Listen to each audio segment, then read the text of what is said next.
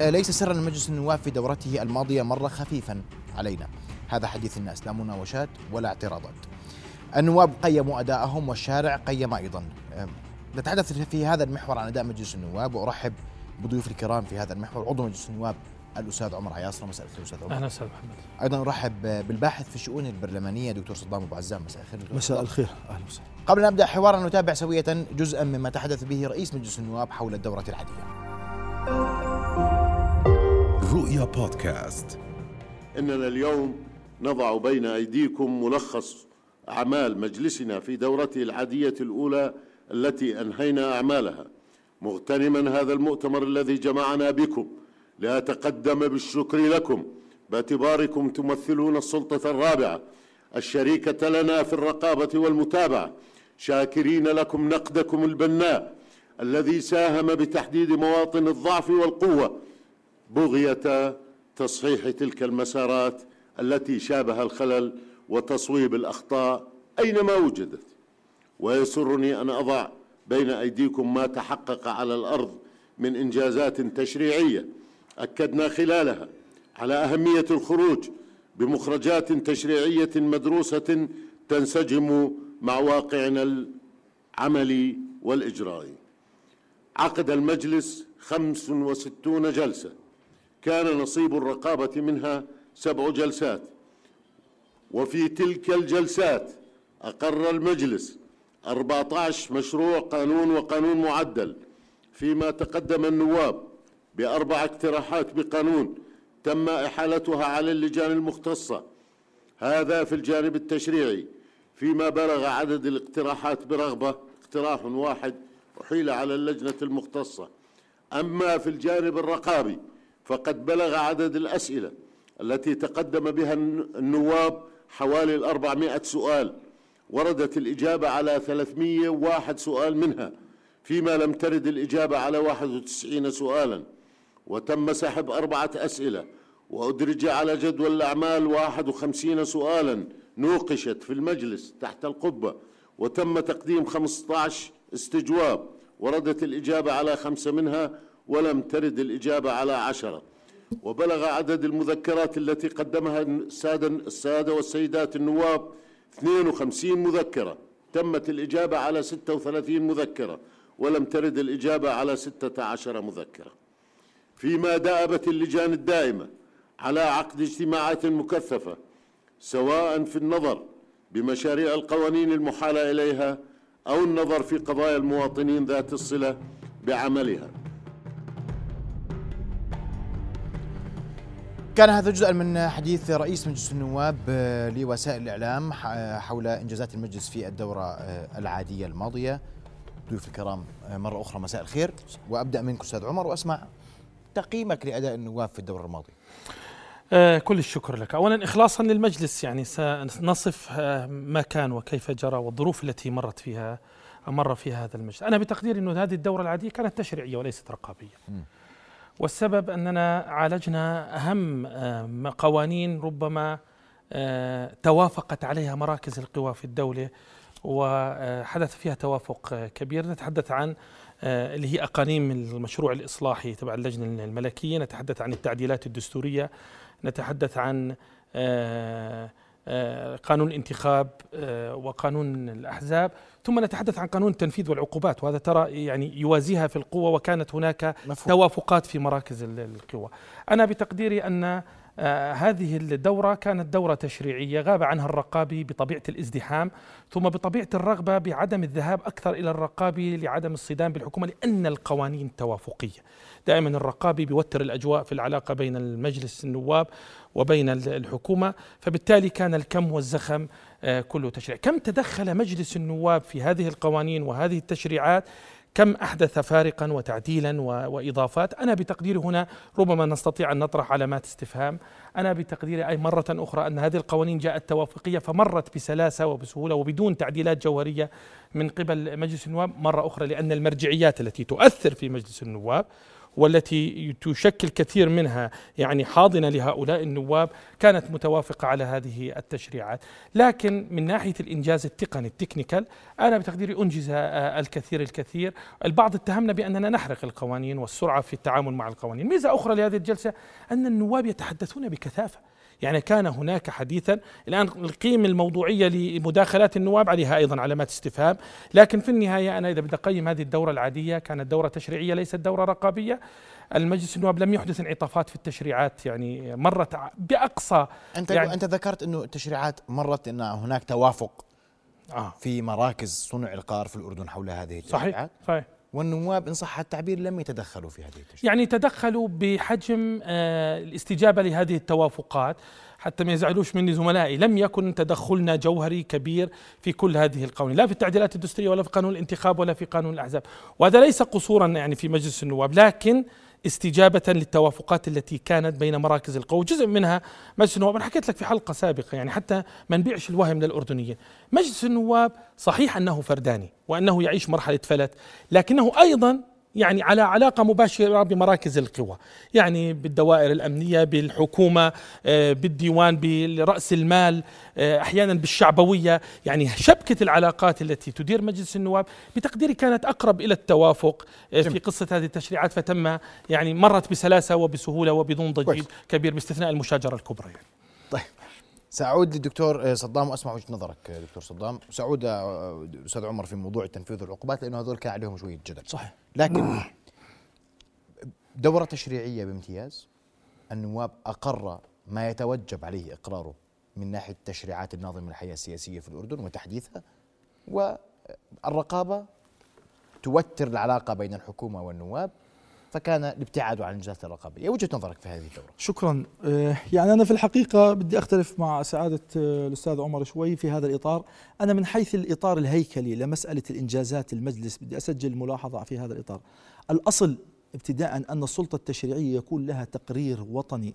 تتحدث فيه عن إنجازاتها، شأنها شأن باقي كل السلطات الدستورية والمؤسسات الوطنية، السلطة القضائية تضع بين يدي الرأي العام وبين يدي جلالة الملك تقريرا وطنيا جامعا شاملا لكل الأعمال التي قامت فيها السلطة التش... السلطة القضائية، الوزارات المعنية، الهيئة المستقلة للانتخاب، المحا... كل الجهات تضع تقريرا، هذا التقرير هو أرشفه للبعد المؤسسي والبعد البرلماني لأن البرلمان الناظم الأكثر للعلاقة البرلمانية وتشعباتها هي الأعراف والتقاليد البرلمانية. ما يتم في مؤتمر صحفي في الحقيقة غير كافي. حتى نراكم حياة برلمانية وأعراف وتقاليد برلمانية. إحنا بأمس الحاجة إلى إصدار تقرير برلماني موجود يعني, نعم. يعني ب- ب- أقل تقدير المؤتمر الصحفي هو منصة. هو منصة فقط هو منصة منصة ولا يرتقي فيها- مستوى بالضبط. هو مؤتمر صحفي لا يرتقي إلى مستوى تقرير برلماني ونحن نريد كما هو في مجلس النواب البحريني المغربي الكويتي العديد من البرلمانات تضع بين يدي الرأي العام تقريرا عن منجزات السلطة التشريعية بمستويين مستوى الأمان العامة ومستوى النواب في هذه مسألة المسألة الأخرى إذا كانت كل التشريعات توافقية وكانت المحاور الرئيسية فيها متفق عليها ولم يحدث النواب تأثيرا تشريعيا فيها فالأصل أن تمر بسلام وسكينة. ولكن أشار سعادة آه، الأستاذ عمر إلى أن مداخلات النواب كانت بكثافة على هذه ال- ال- التشريعات ولكن لم تحدث تأثيرا تشريعيا في هذا الجانب جوهريا يمكن الالتفات إليه.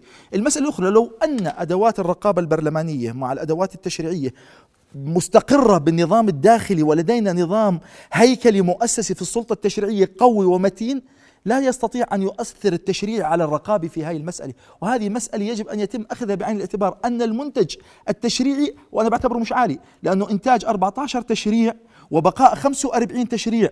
في أدراج اللجان هذا مؤشر خطير. يعني المسألة بت- بتكون عندنا إذا أنتجنا 14 تشريع منكون النسبة لا تزيد عن 12% من التشريعات الموجودة.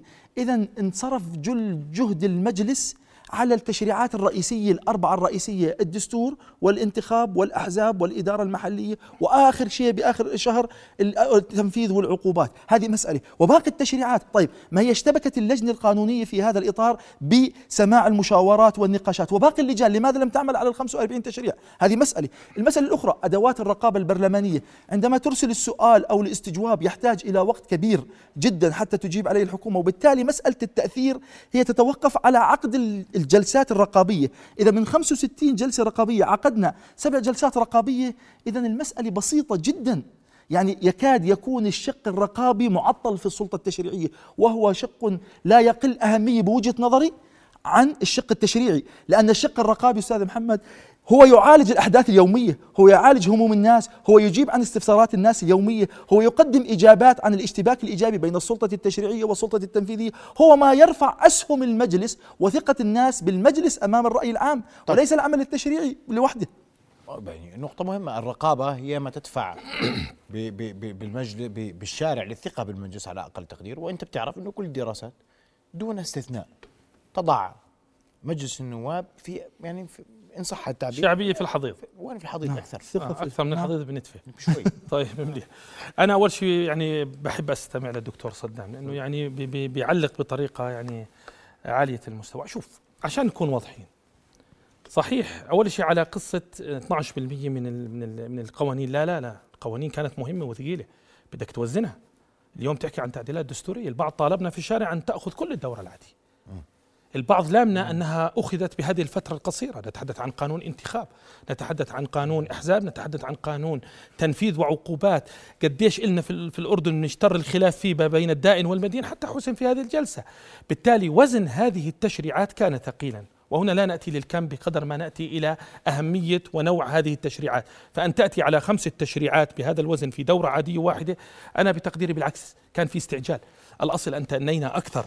يعني في قصة هذه القوانين لا قلت لكن قلت لك كان في توافق بالمرجعيات وأيضا كان في رغبة في الدولة في تسريع بعض الاعتبارات كثيرة. آه، ومتعددة. مداخلات النواب أشار لها الدكتور عزاء صدام. المداخلات أنا قلت مداخلات كبيرة لكن ضعت علامة استفهام. هناك ثقافة المداخلة الجارفة في هذا المجلس. هناك ثقافة الكل بيعمل مداخلة يعني بطريقة أو بأخرى لكن في النهاية كم هذه المداخلات نوعية هذه التشريع؟ نعم. كم تأثيرها في في تحديث في إحداث انعطافات على على ذهنية النواب؟ لا ما فيش. أنا باعتقادي أن ثقافة حجم المداخلة موجود لكن ثقافة نوع المداخلة لا زال يعني في حالة آه، قصور. الآن خلينا نعترف وبوضوح على أن آه، بالنهاية في, في, في قد أتفق مع الدكتور صدام إنه إحنا بحاجة إلى تقرير يكون أوسع و نعم. و وفي. داخل داخل المجلس في مؤسساته الداخلية يعني.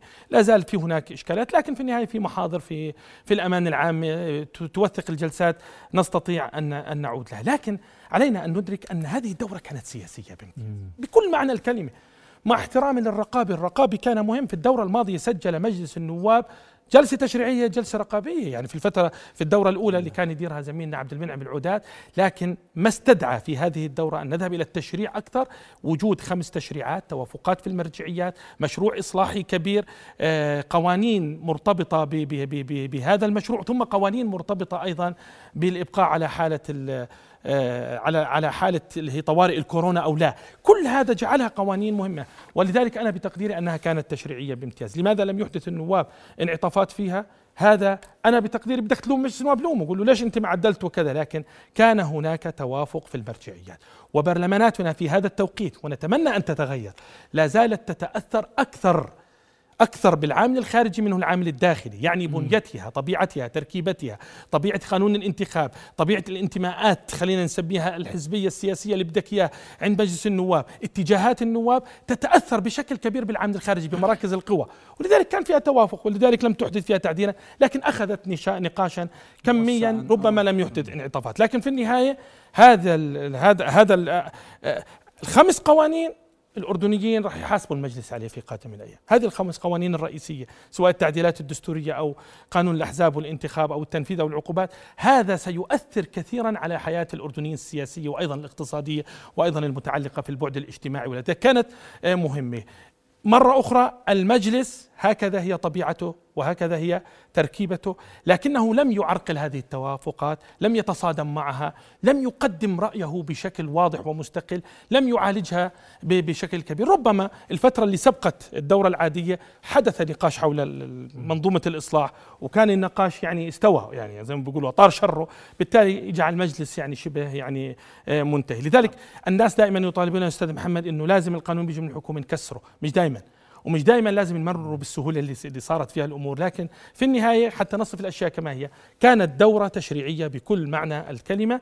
غاب عنها الرقابي لازدحام التشريعي وأيضا لعدم الرغبه في الدخول في تماسات مبا... ما فيش أنا متأكد إنه عبد الكريم الدغمي لم يجد وقتا لأن يقحم أي جلسة كنا نقعد في بعض الجلسات ثلاث أربعة أيام صباحي ومسائي حتى ننهي هذه القوانين. يعني انشغلنا في هذه الدورة بشكل كبير. حتى في شهر رمضان المباكر المبارك اللي اعتدنا فيه نوع من الهدوء مررنا في أهم قانونين اللي هو قانون التنفيذ وقانون العقوبات. ازدحام تشريعي له لذلك أنا بتوقع أنه الدورة القادمة تحديدا العادية ستكون أكثر استقرارا وسنعود طيب. إلى مقاربة الرقابة البرلمانية. لكن التأثير الرقابي على الحكومة بعرفش بنقدر نأثر ولا لا. كويس انت بتقول في دورة جاية. أنا راح أسألك هاي الأسئلة لاحقا طيب ماشي حاضر. تقولوا في دورة جاي وراح أرجع لك أستاذ صدام. ودكتور هو الحديث واضح. هذه جملة من التشريعات الثقيلة كانت. نعم، نعم. والسؤال هل لبت تشريعات النواب رغبة الشارع؟ وبيقول الأستاذ عمر أن أن الشارع سيحاسب مجلس نعم. النواب على ما اتخذ من قرارات وأقر من قوانين. نعم. سأسمع وجهة نظرك بعد فاصل قصير. فاصل. سيحاسب ثناء. غضبا يعني آه. مم.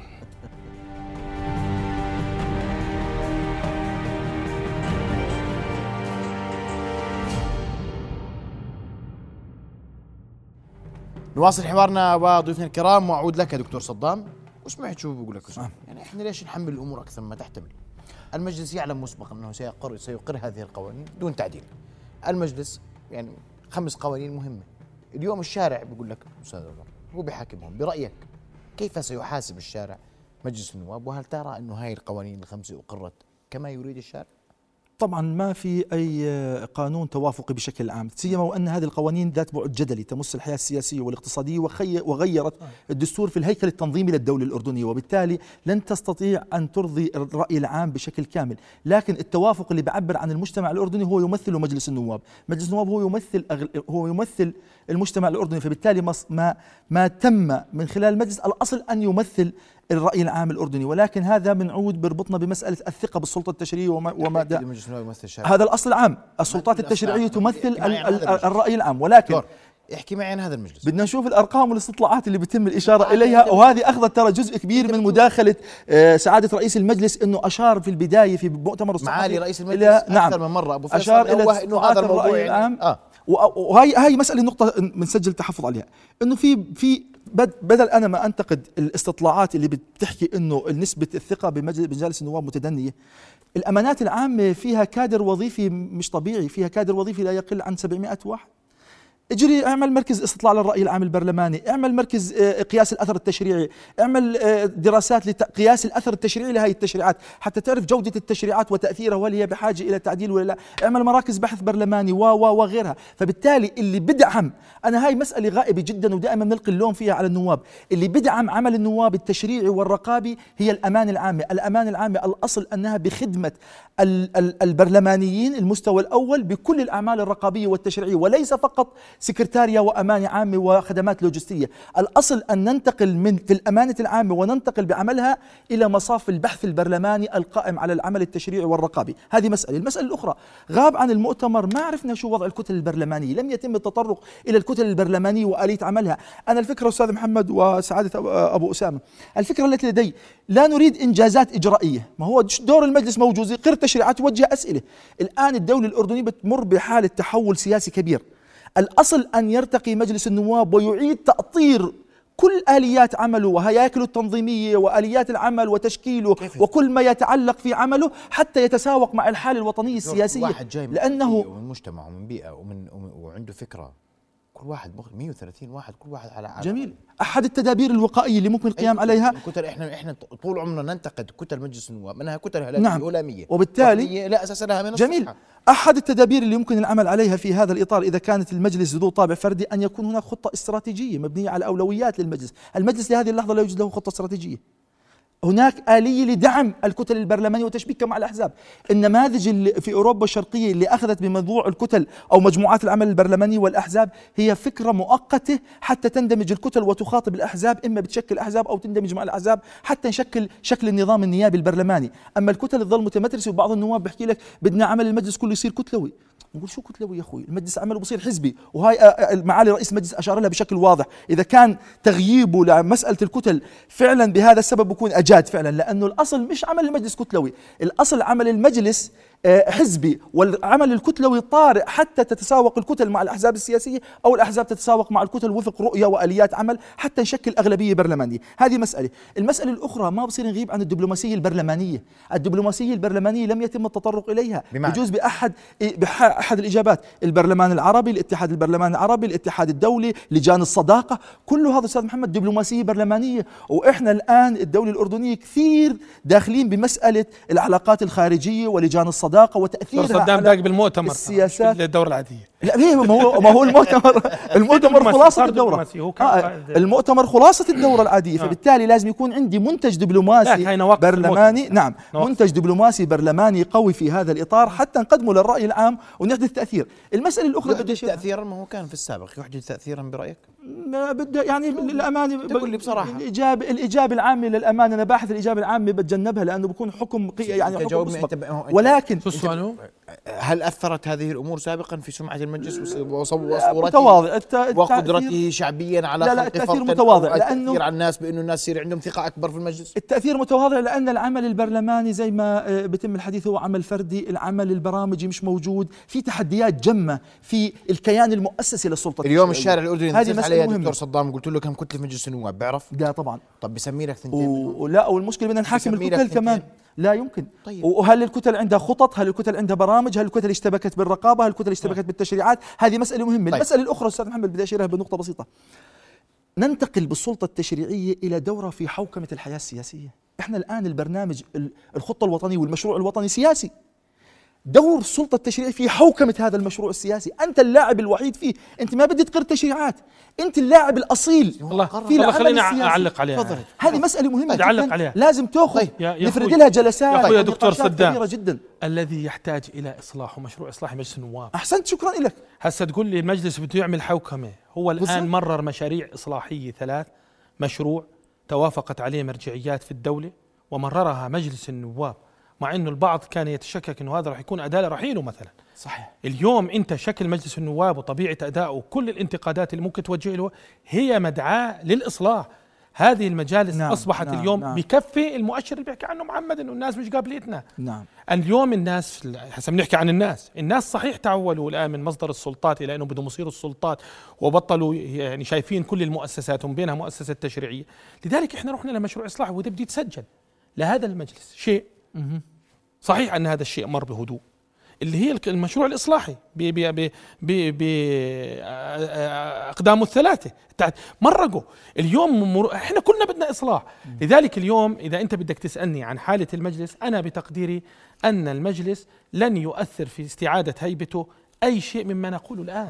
وكل شيء بنفرض على الطاولة أنا اللي اليوم بحكي فيها اليوم, الجمهور الأردني بحاكمنا آه، محمد بحاكمنا ولا شيء يغير صورة صورة ولا نهاية عند الناس. إذا ما أقول لك حتى برنامج الم- إصلاحي حتى للمجلس جاي- للمجلس أستاذ سيدي اسمح محمد. لي شكل المجلس القادم مختلف عن هذا. صحيح نعم والذي يليه مختلف عن الذي سيأتي ولكن برضو اسمح لي أعلق عليه. آه ولكن إذا لم يكن هناك برنامج اصلاحي على مستوى المؤسسة بكرة الأحزاب المؤسسي سوف ندخل. بنفق لما يحكم السلطة التشريعية حزب ممكن أها. يفكر بالمؤسسات جوا اليوم برضه. حتى الرئيس فرد حتى الرئيس نعم. بيحسب كيف بده يرجع مرة ثانية بنهاية السنة حتى الرئيس اليوم حساباته إذا بده يعمل ترشيق داخل مؤسسات المجلس وبده يروح فلان ويقضي على الترهل له حساباته عنده النواب لأنه هذول إنه هذول وبزعل هذول. هذول لكن لكن اليوم أنا بتفق مع أخوي محمد إنه عندنا برلمان ال 21 22 سيكون هناك 65% على أقل تقدير حزبيين. حتى لو جاءوا من الأشكال الحزبية أحيانا الناس بتنتقدها لكن 65% راح تكون رغم أنفهم. هذا ميزة هذه الدورة. جبنا قهر تشريعي أن يكون برلمان 22 65% منهم حزبيين بمعنى حتى لو كانوا تقليديين وحتى لو كانوا شخصيات قديمة. وركبت موجة الإصلاح لكن معلش خليني اكمل فكرتي هذول ال 65% الملك سيتفاهم معهم على اسم رئيس وزراء. هذا بيطمن الأردنيين إنهم وسينقسم المجلس بين من يقرر رئيس الوزراء وبين ومعارضة. الفئة الأخرى اللي بتكون معارضة. هذا الشكل اللي أقره المجلس أنا بتقديري صيغة طيبة. لكن اليوم إذا بدك تحاكم المجلس في إطار مجالسنا في المراحل الأخيرة وأنا حكيتها وهذا تصريح وباكده من المرة المليون أصبحت امتداد للسلطة التنفيذية.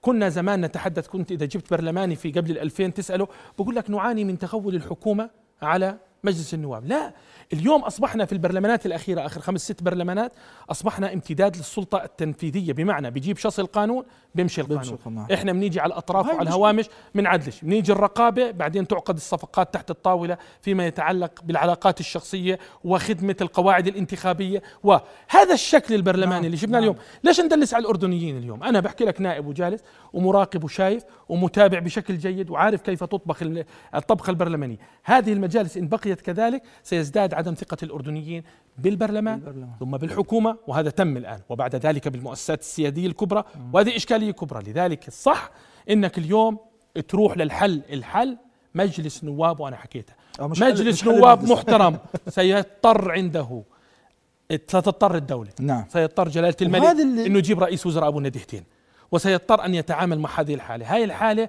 أنا بتقدير اللي أنت شايفها هي حالة مرضية، اليوم أنا أنا كنائب بتعامل زي ما حكيت مع 129 زميل ب 129 بزاج ب 129 مقترح وعقلي ب وانتماء. 129 انتماء لمراكز قوى، اليوم أنا بقول المجلس القادم ستصبح مراكز القوى تأثيرها عليه ستقل وسيصبح جزء من مراكز القوى.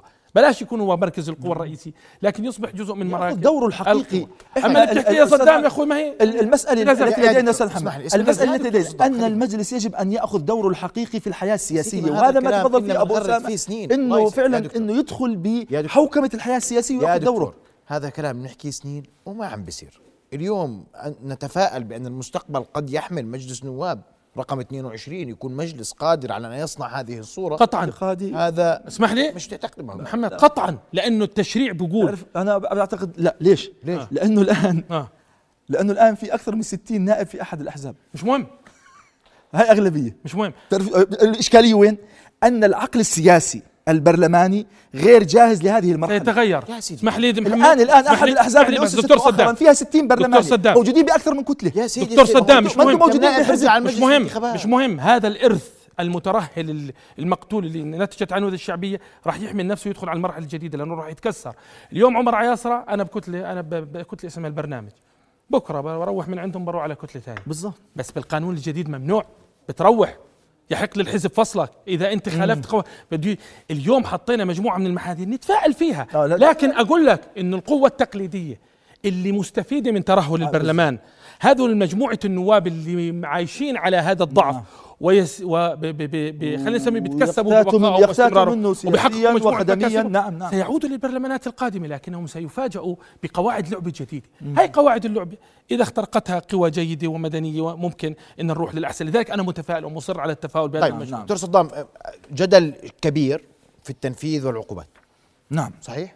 طبعا؟ وأثار جدل ولا يزال حالة الجدل محتدمة حول بعض التعديلات في هذا الإطار بعض؟ المؤسسات والرأي العام على إيش؟ حول مسألة إلغاء حبس المدين وحول مسألة إلغاء الصفة الجزائية عن الشيكات هذه أخطر محورين تم عنهم في قانون العقوبات وهناك؟ إشكالية كبيرة في المجتمع إيش من؟ الاقتصاديين الإشكالية أنه توجه كبير جدا من الشارع العام يتحدث عن عدم إلغاء الصفة الجزائية عن الشيكات لأنها؟ تؤثر على الوضع الاقتصادي هيك حجتهم هيك حجتهم أنا مع إلغاء أنا مع. إلغاء. الصفة الجزائية عن الشيكات هذه مسألة واضحة جدا. أنت مع التشريع، أنا ضده نعم. أنا مع إلغاء هذه لأنه لأن لأن الن- نهج العقوبات في العالم تغير. العقوبات السالبة للحرية أصبحت ضعيفة جدا والعالم وال وال وال وسياسات الإجرام كلها تتغير في هذا الإطار. فبالتالي التوجه أن نضع تدابير بديلة غرامات وتدابير مجتمعية وغيرها وغيراتها. والتنفيذ كذلك الأمر أستاذ محمد بنحكي أنه يا جماعة مسألة إلغاء الحبس المدين هذه المعسر هذه مسألة مهمة جدا وأنا مع هذا الموضوع.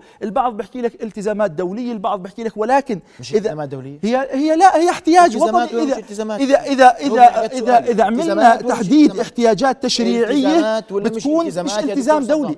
هو موقعين على التزام دولي ولكن إذا حللنا الواقع الوطني بتكون مش خلينا نحكي مع الناس بصراحة أنا بقول لك التزام دولي مش التزام دولي التزام- مش موقعين ومش التزام دولي موقعين لا إذا موقعين التزام موقعين دولي على العهد الدولي الخاص بالحقوق المدنية خلص. والسياسيه هذه مسألة التزام دولي. ولكن لا أستاذ محمد قبل هيك لا آه. ولكن إذا درسنا ال- الاحتياج الوطني الحقيقي في هذا الإطار آه. تمام وبررناه علميا هذا دور السلطة التشريعية خلص. قبل ما ترسل مشروع قانون اسمع رأيك فهد. عدم وجود الدراسات. العلمية والاحتياجات كويس. التشريعية في هذا الإطار بيشكل بدخلنا بهاي الإشكاليات هاي مسألة والمجلس بس المجلس. دائما أشار إلى مسألة. الأسباب الموجبه فيها إشكالية ارجوك هذول النقطتين اثاروا جدل طبعا لازم يتفق من يتفق معها. يختلف من يختلف معها أفضل للاقتصاد مش أفضل للاقتصاد الأيام ستحكم نعم. لكن اثارت جدل صحيح أحكي لك كيف. في قضايا تركتها الحكومات على أعراف المالكين والمستأجرين. لأنه مش عارف يحط نقطة التوازن بين المالك والمستأجر. الدائن والمدين قصة الشيكات امتداد لكل ذلك حبس المدين. أنا بتقديري إنه التشريع حسم هذه المسألة. هسه قد نندم على ذلك وقد نصفق لذلك. يعني إحنا اختلفنا على المآلات الاختبار. لكن أنا برأيي من الجراءة إنك تحسم هذه المسائل، أما تظل قصة المالكين والمستأجرين، إحنا لحد الآن قانون المالكين والمستأجرين يحسم المسألة لاحد الأطراف أو يحسم المسألة بطريقة صحيحة مش قادرين ننتج، بنروح هون خايفين، هذا الارتباك في حسم هذين القانونين أنا بتغير مع إني أنا كنت ضد أنا شخصيا يعني تصويتي كان ضد إلغاء حبس المدين وضد قصة رفع ال- البعد الجزائي عن الشيك أنا شخصيا من مقاربة اقتصادية لكن مش مهم. لكن في النهاية أنا بتقديري وضع هذين على السكة هذين القانونين أو هذا الخلاف بين الدائن والمدين بهذا الشكل آه، جراءة في في جراءة من من السلطة التنفيذية ومن السلطة التشريعية إنه حسمناهم بهذا الشكل لكن قديش راح تكون في نتيجة ومآلات وقديش يعني هذه ستحكم عليه ال- ال- الأيام لكن أنا بدي أرجع مرة ثانية إنه نحتاج إلى تغيير هذا الشكل مرة في أخرى الانتحار أنتم مثلا في قصة الانتحار العقوبات. آه. العقوبات. الآن الآن الآن بدك تسميها كما أرادها الناس إنها كانت سقطه إنها كذا إنها فهمت خطأ إنه لم لم يط... أنا شخصيا برأيي لا السلطة التنفيذية ولا السلطة التشريعية دافعت عن هذا النص ولا قدمته بالطريقة آه، الصحيحة. وأنا أيضا باعتقادي أن البعد الشعبوي اليوم يعني متحامل كثير كثير على كل شيء فأخذ ذلك ذريعة وأطلق النار على المجلس وعلى آه، الحكومة. لكن في النهاية في النهاية هذه الدورة عشان أرجع لموضوع عنوان حلقتك هذه الدورة كان فيها زخم تشريعي تشريعات مفصلية آه، تشريعات بحكي للأردنيين أنه مجلس النواب كان مطلع على النقاشات والتوافقات التي جرت حولها برا بشكل جيد لأنه إحنا جزء من عملية سياسية لم نحدث يعني تعديلا فيها. لكن إذا سألتني سؤال أهم من هيك هل كان الرأي العام داخل المجلس مع كل ما جرى؟ أم أنه بسالك كمان لا، شيء بس آه. بس جايك أنا جايك ارجع لي على. تعليق بسيط بس. تعليق بسيط في هذا الإطار. مسألة ال- حبس المدين والغاء الصفة الجزائية عن الشيكات المسألة الأهم وهذا منعود إلى تقييم مجلس النواب وقدرة مجلس النواب على تطوير التشريعات. الأصل أن المشاورات التشريعية في كل الأنظمة النيابية وكل المجالس التشريعية في العالم الأصل أن المشاورات التشريعية تجريها الحكومة. دراسات تحديد الاحتياج دراسات تحديد الاثر التشريعي طيب. دراسات الكلف التشريعية. الأصل أن تجريها الحكومة لكن عندنا في الآونة الأخيرة في آخر ثلاث أربع مجالس وقبل أصبحت الحكومة تلقي التشريعات الجدلية في آه، ردهات مجلس النواب وتدخله في مأزق مع الشارع العام. لأن المشاورات التشريعية القبلية حول النقاط الجدلية لم تكن الحكومة لديها الإمكانيات ولديها الكوادر جميل. ولديها الصياغة ولديها كل هذه المهارات كويس. تلقي النقاط الجدلية في ردهات مجلس النواب والمجلس النواب انتهى يشتبك الحكومة إنها بترمي الكرة في ملعب النواب نعم. والمجلس يشتبك سلبا وايجابا مع الشارع العام جميل. الأصل أن المشاورات طيب. طيب. التشريعية ويكون هناك آلية وطنية للمشاورات التشريعية واضح أنا معي دقيقتين في الدقيقتين عندي جملة أسئلة لك يا أستاذ عمر بدك تجاوبني عليهم. طيب. في الأول أنت ذكرت المجلس كان مزاجه العام مع أو ضد؟ مم. كان مع ولا ضد؟ كل اللي صار. أنا أنا برأيي أنه في بعض القوانين كان مع بامتياز في بعض القوانين كان مترددا يعني ثم يعني آه العلاقة مع مراكز القوى هي التي أثرت لكن في كثير من الأحيان لم يكن هناك مزاج عام متشكل. طيب. وهذه مشكلة في بنية نعم مجلس. النواب. في البنية نعم. آه. مجلس النواب مستمر يقول الدوره العاديه الجاي. برأيك هذا المجلس مستمر؟ آه طبعا طبعا طبعاً. طبعا عن المجلس هذا. مستمر. تعديل تغيير إعادة تشكيل إعادة تكليف لا شيء مما ذكر. يعني أنا برجح أنه إما إعادة تشكيل بمعنى آه، الدكتور بشر الخصاوني يعيد تشكيل الحكومة مرة أخرى أو تعديل آه، موسع وبرجح إعادة التشكيل. وترجع إعادة التشكيل. آه برجح إعادة التشكيل. قريبا؟ يعني يدخلون في مفاوضات جديدة للثقة يعني ممكن ممكن هذا يترك الدورة يترك الاستثنائية. الأمر ل- بعد الدورة الاستثنائية لنهايه فترة مجلس الأعيان في شهر تسعة. قد نعم. طيب بدي أشكركم كل الشكر ضيوف الكرام. شرفتوني بحضوركم الليلة شكرا جزيلا لكم رؤيا بودكاست.